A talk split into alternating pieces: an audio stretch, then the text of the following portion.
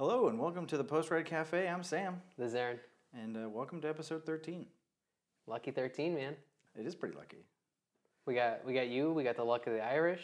We Yeah, we got so much luck right now. yeah. I, you know, I'm not. I don't really know my heritage. Uh, if I remember hearing it correctly, I think it's a little bit of Scottish and Irish. I was just going by your last name. I have actually no idea if you're Irish or not. I'm actually uh, South African. So, no, I, I think I'm Scottish and Irish. So sometimes I pronounce it with a Mick, sometimes with a Mac. You know, just however I feel that day. Depends, you know, what kind of scotch you're drinking or Mm-hmm. Exactly. And then the accent comes out. You know, yeah. nice.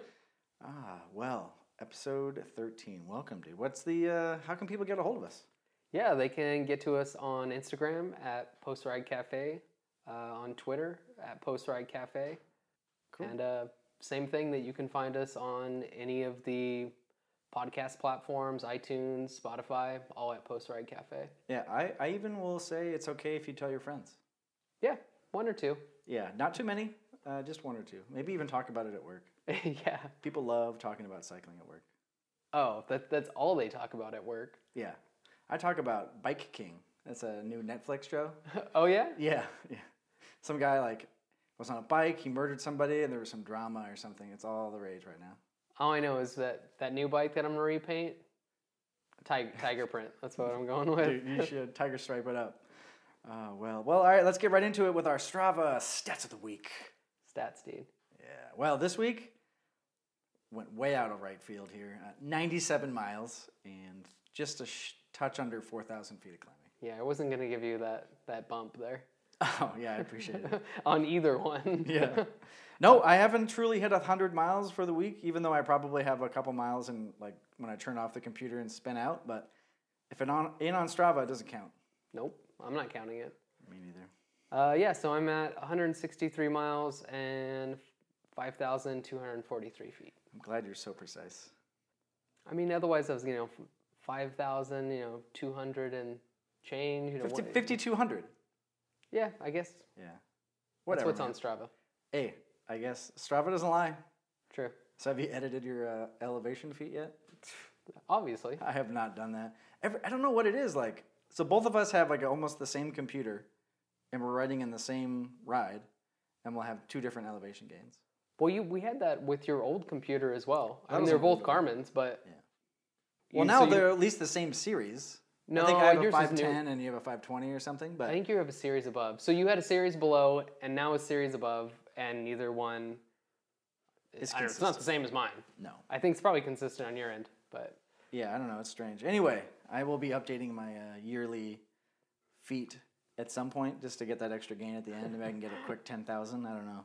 yeah, I It, don't think it all counts. all right, man. Let's get into it with our ride of the week. For me, uh, Wednesday, I kind of wanted to touch on my Wednesday ride. So I did two rides, and my Wednesday ride, I was after work. I wanted to do, you know, we were talking about intention, and so my intention before I started my ride was to go up to South Mountain, and there's a little section that's off of the climb that's behind uh, some barriers, so there's no cars. So and it's called San Juan Road, and so it's like a little bit, mostly downhill at the beginning, and then at the end there's a little stinger, and on the way back it's the opposite. So it's a little downhill at the beginning, and then just like a two to three, four percent gradient for a couple miles, three or Yeah. four miles. So you know, I think total it's an eight mile loop, eight-ish. So four miles out and four miles back. So it's a nice spot to get just a.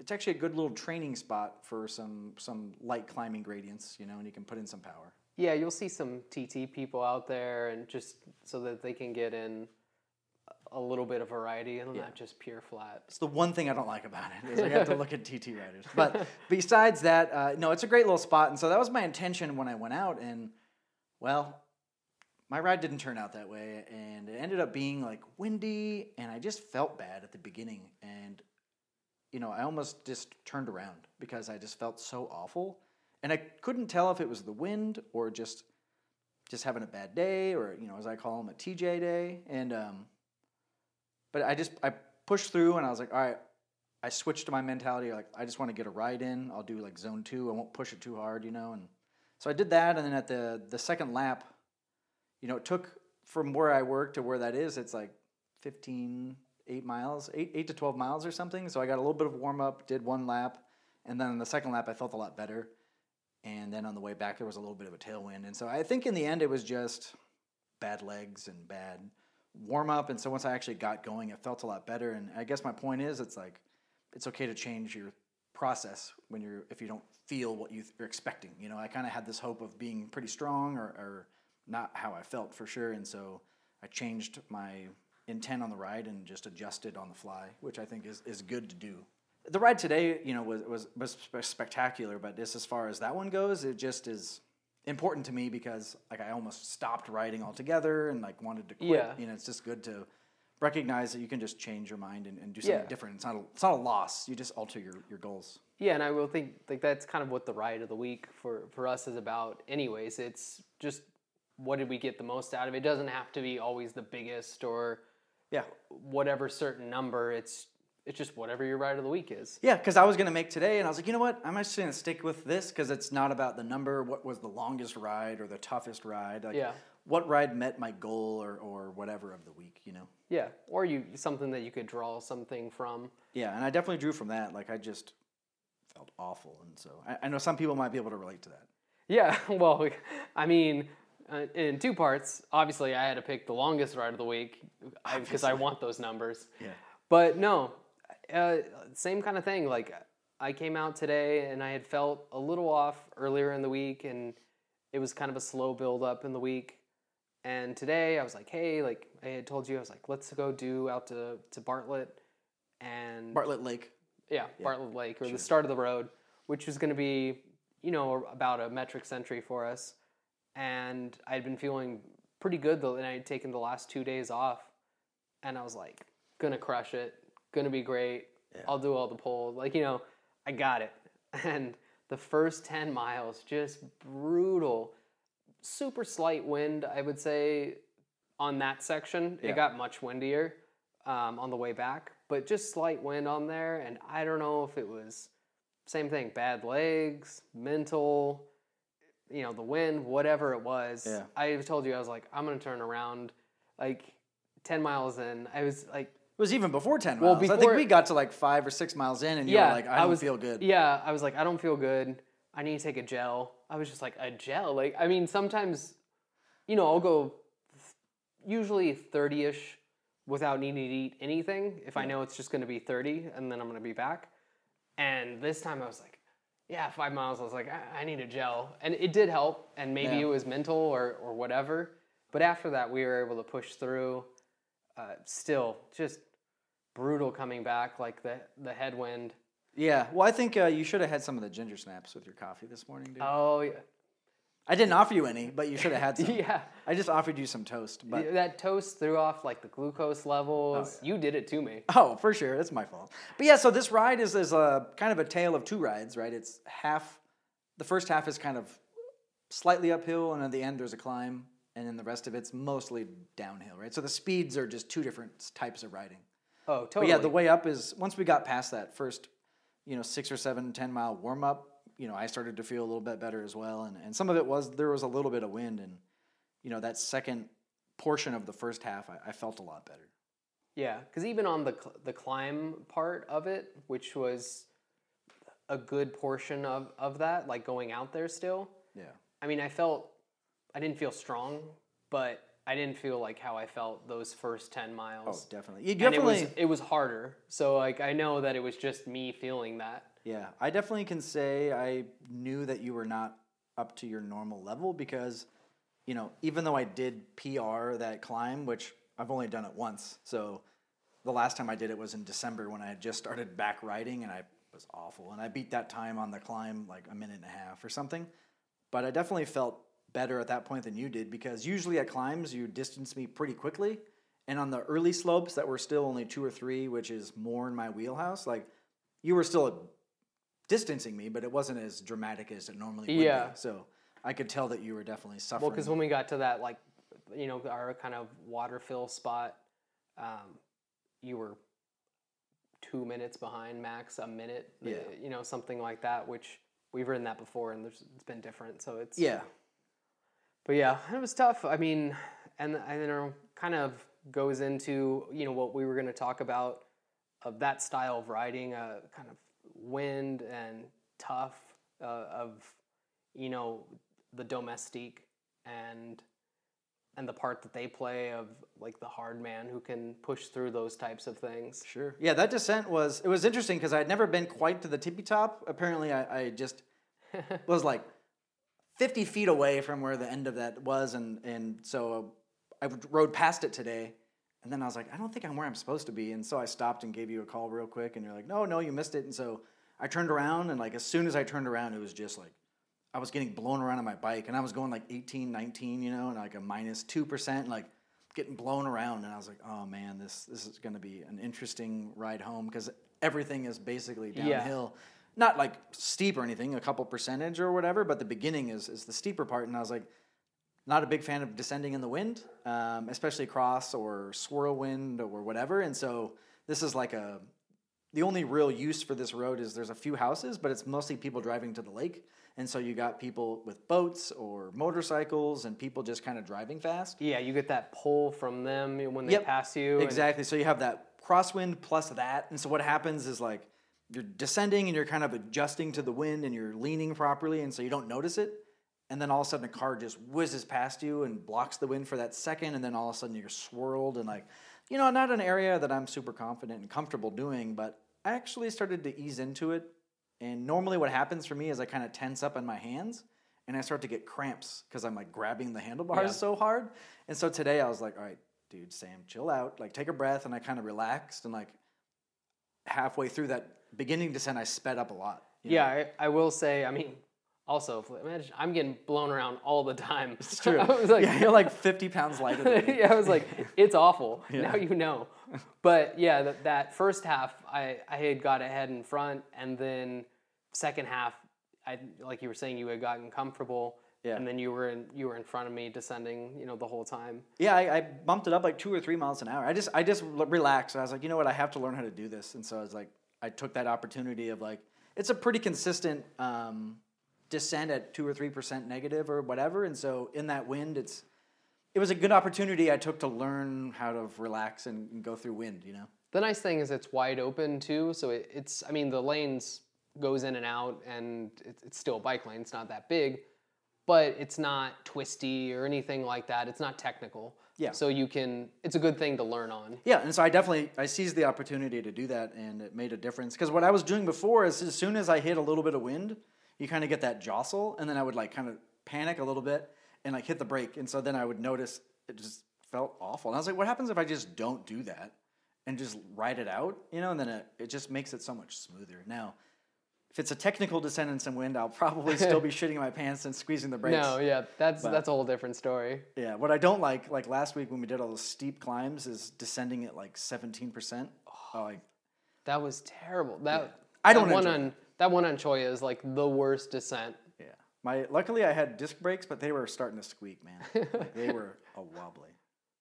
Anyway, yeah. So going on about domestiques and stuff, this really showed its face, you know, halfway through this descent. Yeah.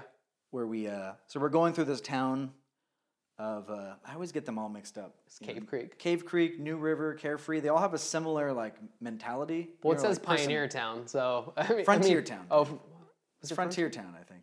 Yeah. We'll, we'll check the picture. Yeah. Anyway, so I mean, we could go on a whole rant on this. Like, Cave Creek was like a biker bar like area, and now it's sort of into like, you know, hipster boomer like people with like lots of money, and it's like there's a reg- there's chain restaurants there now. It's awful. Anyway, uh, but it is like a kitschy sort of western like. It's like place. a westerny like you know kind of not a ghost town kind of thing, but it's like oh like come and see come and see Arizona, you know, vintage Arizona, and it's.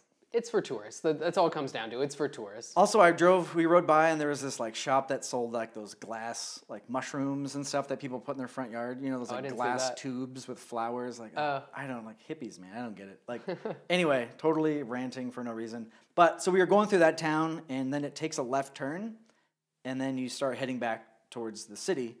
And right there, we kind of crested that. We turned that corner, and then there was a couple more spots of climbing, and then there was this uh, rider ahead of us and like I, you know, we kind of wanted today to be a chill ride, and I was like, it was pretty windy right there, and I was like, dude, I got this. And like I just like laid the hammer down because I wanted to catch that person before we got to the top. Really appreciate you not telling me you were gonna do that, so I did not react well to it. you know, once you caught onto my wheel, it was nice to have you there blocking that wind. That wind was brutal at that point. Yeah. I was uh, getting blown around, but it was fun. Yeah, it was a good ride. It's just my favorite type of thing. Like we had said before, not, not every single time, but when the weather takes a turn or there's like a rough condition or something, I just like get more elevated and I just take I kind of just take over and like want to push harder. I don't know what it is. Like I just can't turn it off. Like I do not. Yeah. At all. But I guess like you know we kind of wanted to talk about you know it's been this thing on on cycling this week. They've been paying uh, homage homage I don't know to domestiques. You know, Homage, dude. And so it's it's an area in cycling that I really enjoy is appreciating someone doing some work for you, right? And so I think domestiques kind of always get less recognition or you know less respect or whatever, and I think that's less the case now, you know. And but I do enjoy seeing that this week they put a lot of effort into thanking, you know, the people who kind of do a lot of behind the scenes work or a lot of grunt work during the race that you don't get to hear about or, or see. You see it all the time, but you don't get that respect. So it was nice to see that. Yeah, and uh, we're kind of like touch on that. So, Cycling News had their article, and the viewers or the readers voted uh, Michael Nieve as the their top choice, and the writers voted Tim Declercq. And I was kind of saying it was interesting. You know, they they definitely both deserve it, but they're one's a climbing domestique, and one's like more pulls on the flats and the classics. And it's kind of interesting where like you need those domestiques everywhere uh, but i feel like the same thing you don't you see the tim declercq getting recognition all the time and, and the guys like him you're like he sits on the front and just pulls you know he's pulling breakaways back he's just or he's just up there pulling Yeah. for half the day Well, I think that's why, right? So you have domestiques that can be climbing domestiques. You can be flat. You can be the sprint lead out man, right? Which Yeah. I, I learned today. Michael Morkov is a, uh pretty good lead out guy. I, I just like totally missed that one. Like i was like i don't know how I just remember him being on like Sunweb and like kind of being a time trialist or something, or maybe a classics dude. Like I, I just don't have a good recollect, uh, recollection of what he does. I guess. oh and i feel like just at least the last few seasons he's been just at the top of, of that as, Yeah. as kind of like last man lead out guy Also, I had no idea he was on Quickstep. I don't know where I was on this one. Totally passed me. But anyway, I think the reason why you see someone like Tim Declercq getting a lot more recognition is like he's just on TV all the time, right? That's part of the importance of TV time, right? When you're Yeah. in the break and you're getting TV time for your sponsors, or you know, as a on a smaller team, you can get other teams to recognize what work you're doing in a breakaway and like maybe get a rec- you might be able to get a you know offer from a, a world tour team if you're on a pro if you're on a pro conti team or whatever. So it's all about that TV time, and so I think that's the reason why the people that are you know on the flats doing the work during the middle of the stage are getting the most recognition because you're seeing them work all the time. Where like Morkov puts in a hell of a lot of work for what he does, and that for that role he's one of the best, but it's for a couple kilometers or whatever. Yeah. And then on a climbing domestique is probably the second most recognized because I didn't quite count. I didn't really think about like sprinter lead out guys. Like I think that's a whole category and I think that's super important, but I never really thought of them as domestiques, I guess. Like in my head like domestiques are like people during the day and then climbers or like putting in a lot of sustained efforts, not like Yeah. end of the race type of thing. Well, I was kind of saying earlier, like Oss is is like that, or somebody who will put you in position for the sprint, or will pull back a you know a small group if you're if there's a break happening. Correct. So you kind of have that too, where he he's not gonna. I mean, he definitely could sit in the front for a long time, but he's not as recognized as Declercq for doing that, or Tony Martin for just sitting on the front and, and just one consistent speed for a really long time. yeah. Like he's more of just maybe he's your satellite rider or he's he's pulling back a group. Yeah. Well, what um, who would you vote for for best domestique last year? Uh didn't really think about it. Yeah, I mean, I think Declercq is a fine choice. Like uh, he did, just watching him do what he does in races. Like he definitely put a lot of work. Like for me, I can't remember much of last year. Like when I think of that, I think of like Kwiatkowski or you know some of the guys on Sky and Ineos. Like those really stick in my head of like how much work they would True. do. Yeah.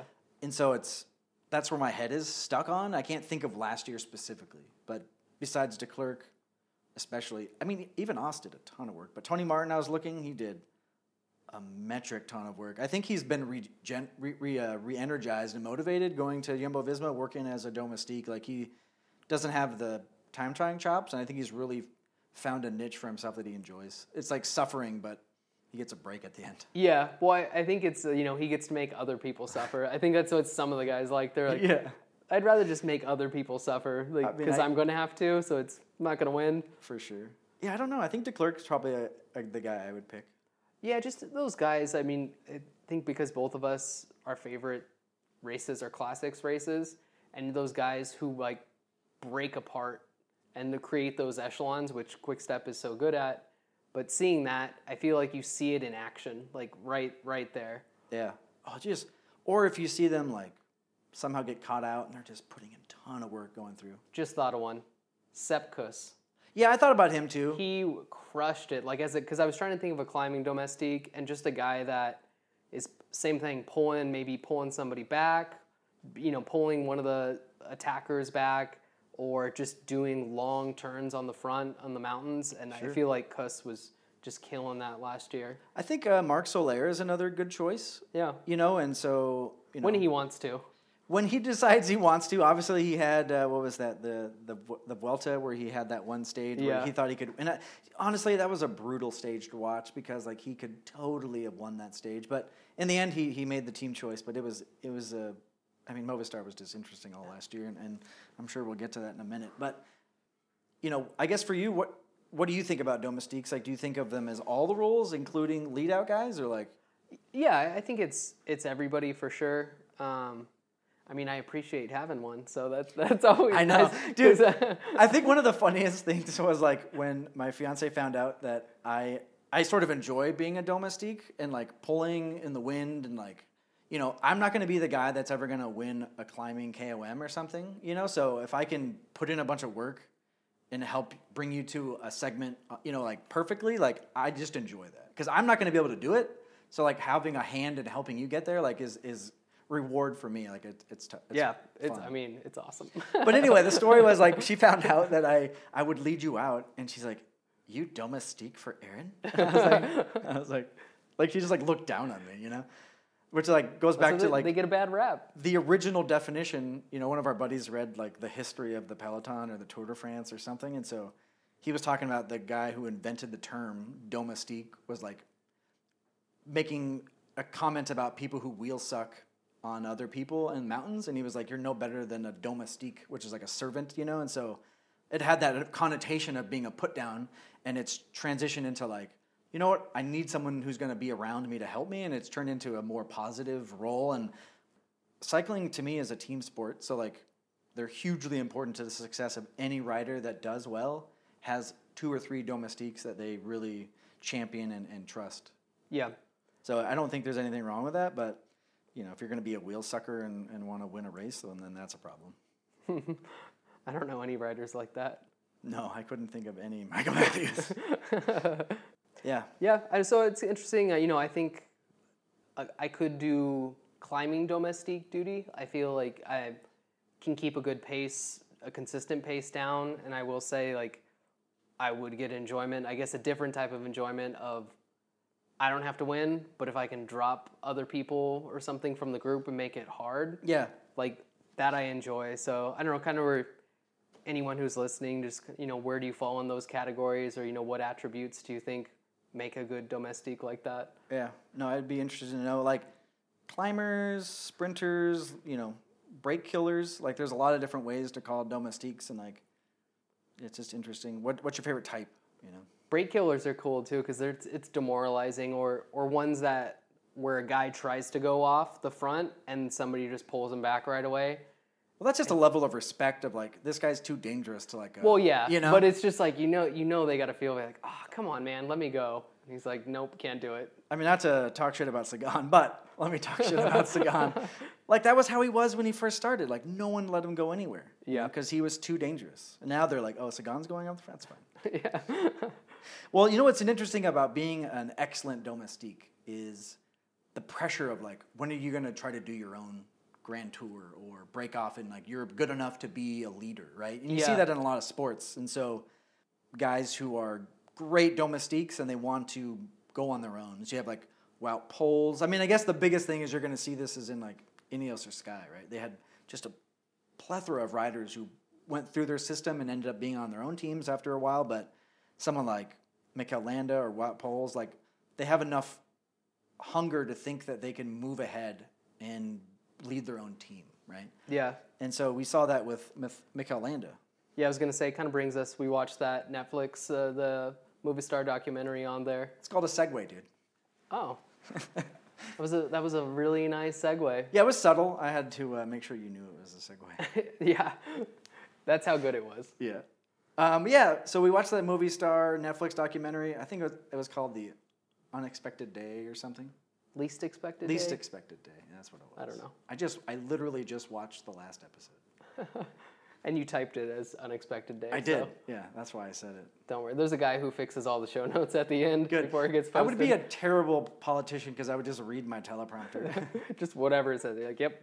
what was that? What was that? Was that a show or a movie where like people? It was Anchorman. They like didn't they like Yeah, put yeah. something in there? yeah, that's me. Yeah. But anyways, yeah. So it was kind of the tale of their four leaders and their, um, and it was I- was saying one like big conclusion aside from the team being just ridiculously chaotic and mismanaged because a guy goes Nairo you know is going out and they're like no no no right Nairo. And then they're like well maybe you can do it. And they're like go go go. And it's like I don't even know how you would be a writer on, on the team like that. You have no idea what what to do. They're like come back go come back go. What I did learn from watching this documentary is if something happens, you can just be like, "Ah, my earpiece wasn't working. yeah you know i was adjusting it like i was trying to make it turn it up and it fell out and i don't know i forgot yeah, I just thought you stopped talking. You know? Yeah. or, oh, I changed the frequency. I meant to hit volume, and I just gave up. You know, or, or like, oh, it was really windy and the rain, and like I just, I, I just couldn't hear anything. yeah Yeah, So it's one of good. my. It wasn't on TV, so we didn't see it. So we just thought the race was still on. You know, like yeah so it covered the whole season, but it focused on the three Grand Tours, which is reasonably the most important races anyway for cycling in general, besides the main classics. and they're a gc team so like Yeah. that's going to be their focus anyways oh, definitely. So like we had said last week, the first episode, just ignore it.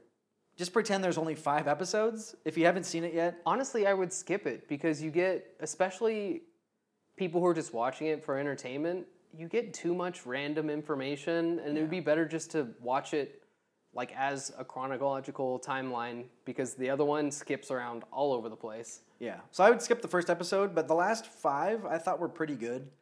I wish there was probably a little more information and a little more like updates for every stage that were important and where they because all of a sudden you'll be on like stage four or something and then all of a sudden you're on stage eight and they have different time gaps and you don't know what happened and so Yeah. you do lose a little bit of, of information there but overall i thought they were pretty good but yeah really brought it home that they were you know the thing is i don't think they were that disorganized but i think they had they were you know this goes back to the trident approach of having multiple leaders and how just how difficult it really is to Qu- handle quadrant. I mean, they got. we Well, like per race, per yeah, race. yeah, Yeah. They, they have like four guys on there who could be leaders, and then they have a fifth guy who wants to be a leader. It's like, Yeah, they were juggling a lot of balls, that's for sure. But yeah, I mean, I guess my takeaway is how I thought about certain riders has shifted a little bit. Right? Carapaz, he's on that documentary, he came off really humble and awesome. You know, super nice, really humble, and kind of, you know, made the decision to leave for more money. And that is what it is. But his confidence level though was the big, especially being young. But his confidence level, the one particular episode, he, without really giving spoilers, he's he's kind of like, hey, like I know I'm gonna do it today. Had a dream or something like where he like goes to his mechanic and called him up that night and like, hey, in the morning I want this this size chain ring on on my bike. I'm gonna do this today, and went out and did it. Like, yeah. that level of confidence, like I don't think you see it, especially in the same way of Landa, where equally or you know who knows maybe better physically talented but cannot handle the leadership pressure at all. Yeah, I mean that's a thing that's not really like a bad thing. Like, you know, Mikel Landa was an amazing domestique, and he always wanted to do better and like have an opportunity to lead a grand tour. And, and the couple times that he was given an opportunity on Sky was he crashed or there was a he was involved in a pileup or got hurt or you know whatever. So he had a, a few tours of bad luck, and so he never got to have his day in his prime, I guess. And so on Movistar, he thought he would get the same opportunity, and unfortunately, it's same thing with Ineos Well, you- or Sky. There's so many riders on their team that are capable of leading that it's You tough had to, to know. manage. You had to know going in though. Like, I mean, come on, look at it. I was going to say back to you know Sky and Domestiques like Thomas. You know, years of crashes and bad. You know, Yeah, every time he went to a tours. Giro or something, yeah. And you know he finally he finally got his so it's you know maybe he always had it you know they don't there's no documentary on them so i, I don't know you don't get that insight of what they're feeling or how you think Yeah. they are mentally if he could handle it or, or whatnot but yeah, I think with Landa, he's just doesn't seem like he has the capacity to handle the pressures of being a team leader. yeah And like of not even a team leader, but like leading of a GC race where there's so much pressure and so much focus on what you're doing at all times. I don't know if I could do that. You know, it's like I couldn't handle that kind of like focus, you know, like so it's like not a bad thing. It's just I don't think he's capable of it. Like you can see it like he gets set off by one mishap or something and it ruins his day for, you know, just yeah didn't you make can him see look him good. just in like yeah just down down positions all the time and he's just like i don't feel good like i don't want to do this and it's just, yeah. I don't I think mean- that's how you're going to win anything. Yeah, everybody feels that, but if you're going to be the best, you can't have that. And, and maybe that's what makes some of these guys the best. Second surprise, my thoughts on Nairo. So we have a nickname for Nairo. We called him Napa Nairo. Because his last couple seasons looked like he's just sleeping on the bike. Yeah. No attacks, like nothing, nothing happening really. He just follows and Yeah. So just not the same Nairo that he was the first few years that he was really going against Team Sky and it just seemed like something changed for him. And so watching this documentary kind of helped understand a little bit of how and why that occurred. I think for him it's the team management and their decisions and stuff. You know, he made a comment where he's like, I didn't agree with a lot of decisions, but the one thing that I noticed about Nairo was like he just did what he was told, you know, and like he was just it's not his team, it's not his choice, and so he went Yeah. along with whatever management decided, and so he's a great team player. But you had made a comment that someone like Carapaz, like he just did his own thing and seized his opportunity and didn't wait for someone to tell him to do it. yeah. Well, and when you win, no nobody argues with it. Yeah, So it's exactly. and then you get then you get that role. So it's kind of a bummer for Nairo and definitely a bummer this season because he looked like he had regained that kind of spirit of old and and at the end of the documentary he's you know he leaves a team and but he's like I I feel so good like about leaving and It's true. you can tell throughout he's he's unhappy in there and so it's kind of a bummer that you know at least so far in the season we haven't we don't know if there's going to be more of it so we don't get to see what what you know how he really develops because he was looking fantastic Yeah, he's already he already won a few races this season, and so yeah, definitely makes sense. Like he had said, spoiler alert, like lost some motivation, lost his you know like wasn't fun, and so he had to make a change and see if he could find that somewhere else. You know, and a lot of us at the time were like went to a pro Conti team. Like it seems like the writing's on the wall that he was gonna you know, leave and go to a pro Conti team. It seemed like he was kind of on the downward trend of his career. Like something had happened, and you know, but in the end, it possibly could have just been change of scenery and a different thing, and brought his motivation back because he's coming out flying out of the gates and just winning stuff. Not not huge races, but just winning in general is not something he's done lately. yeah because obviously the physical talent was always there Yeah. But yeah, overall, I thought the the documentary was cool. We were kind of talking like, I'd like to see more of these with other teams. You know, like what teams would I want to watch? Like, I'd probably want to watch like Jumbo Visma, and I'm on the fence if I'd want to watch any Ineos or not. Jumbo Visma, if they had one, like if this year had gone on and they had that, would be cool. Just because, again, that now they have all these leaders. And Yeah. All the leaders clashing always makes for some kind of drama. It's true. And I think I had to pick one other non GC team. Uh, I feel like I'd have to watch Quick Step. Yeah. Because I, I really want to know if they're all like buddy buddy as much as like they're you know the, we're the wolf pack. Maybe they are. I think I think fun they to watch. I think they are, man. If you watch them ever win a race or anything, they're always grouped up and like, Maybe it would still either way, either side of it, it would be fun to watch. oh, for sure. Well, speaking of watching, we did get to watch a race today, Race coverage? dude. There is Right now? race coverage this week, Wow. but it was a Zwift race. Oh, all right. It was the virtual Tour de Flanders. I'm not going to bother pronouncing that, The Ronde van Vlaanderen. dude. Great. We'll say that was spot on. Yes. Yeah. So this one was a Zwift UCI thing, I believe, where I think this one was on Bkool. Oh. So yeah, so this was like a virtual like race. They had I think it was only like 14 riders or something. Yeah. And uh, they did like the last 40k or 50k or whatever of Flanders. So it was uh, interesting. I forgot that it was on, and I woke up this morning and was on the Reddit Peloton thread, and I saw it, and I was like, oh, I'll watch this. I'm glad we both did the same thing because we didn't talk about that and didn't talk about the race. And I was just like, oh, this is on. And maybe I had sent you the picture or something. I was, Yeah, I, don't- I was already watching it at was having time. some tea. And uh, Nice. Yeah, what'd you think? I was going to say, first off, the initial stream I had was awful. It had that terrible commentator and it was lagging so bad. Like, the my stream was freezing. Yeah. And so you would have like, it looked awful. But then I switched to the one on InCycle, and I thought it was way better. I thought it was a better commentator as well. Sure. So I really appreciated as well. Side note of that is the guy on InCycle. He commentated as if it was a real race. He was, you know, like, oh, he's this guy's going on an attack, and it could have, you know, they just pushed a little. It, it wasn't Yeah. the same thing, or It made you feel as if you were watching a real race when Yeah. it was a virtual race. which I can, I can which the other guy did not do at all. So th- that made a big difference for me because you're watching graphics. You know, it's a, a cartoon or video Yeah. game kind of thing. I will say that this was the first time it's sort of been like big in a sense, and so they have a lot to learn from this. And I know we talked last week about the Tour de Suisse being on Rouvy at the end of April, so I think they'll have plenty of time to learn from this and improve. But I think with um, what I would say was the transitions from watching riders to having riders on the screen with them like being live on their bike or That whatever helped.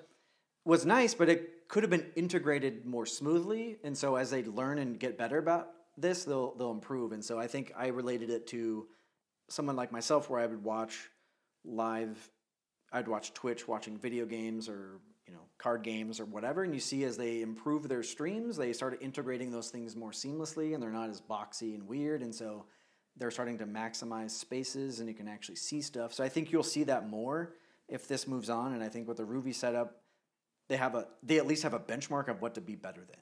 Yeah, I was gonna say you would you had mentioned that I didn't know on that that Rouvy system that they had actual mapping that they kind of overlay mm-hmm. on the race, so you're not looking at just this kind of virtual world. It it looks more realistic, and I think if you can combine that with a system that can handle Thomas De Gendt's power, because oh, obviously Zwift can't. You know, they just tossed him out of the race. It's true. Unrealistic. That's true.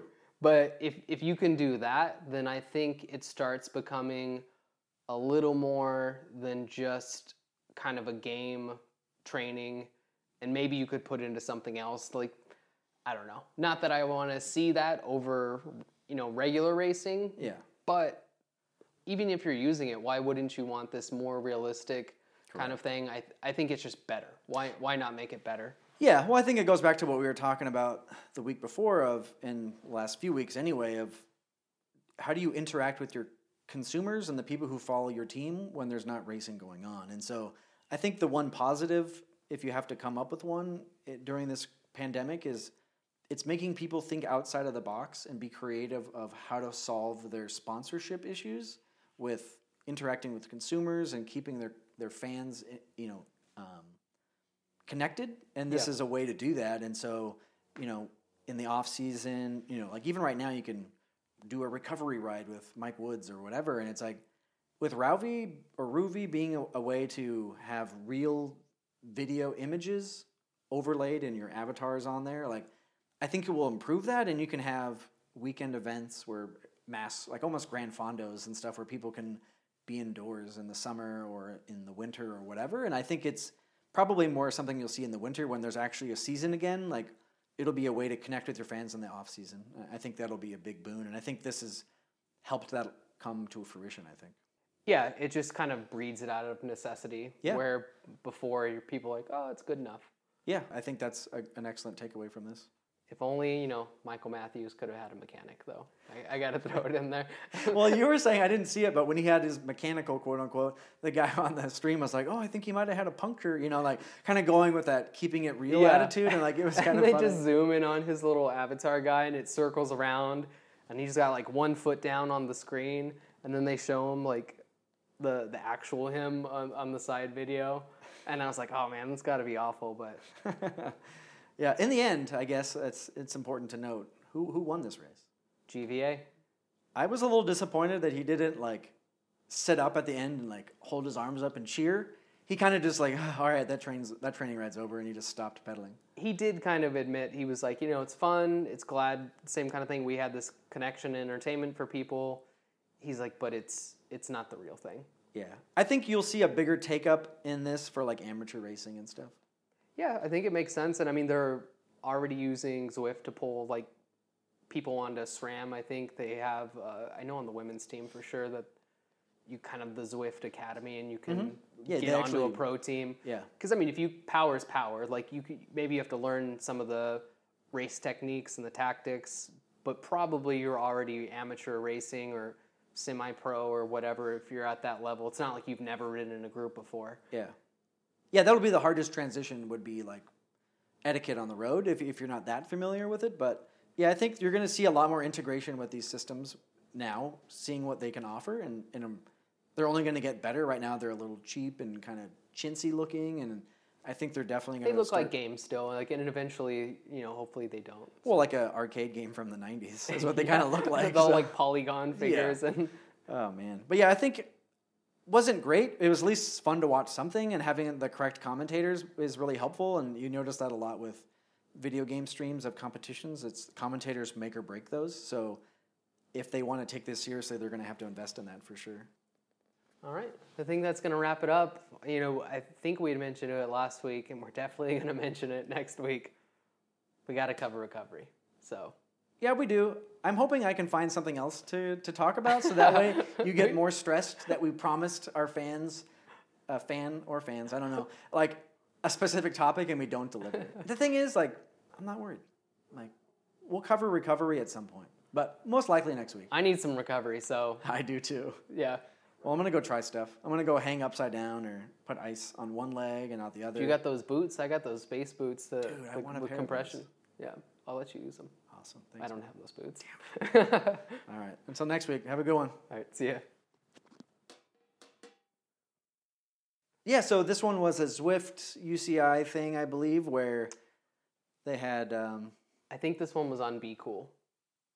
oh, I thought Bkool. Oh, it's on Bkool. I thought it was on Zwift. I think this. Mm, I don't know what Bkool is. it's another like platform. Oh, really? It looked just like Zwift to me. I don't know now. Who I'm- cares? I could it was swore, virtual. I could have swore it was Bkool, which leads into what I was gonna talk about. So, Fine. We're just going to assume that this was Bkool, and if it wasn't, uh, tough tiddlywinks. all right. All right, cool. So yeah, so this was like a virtual like race.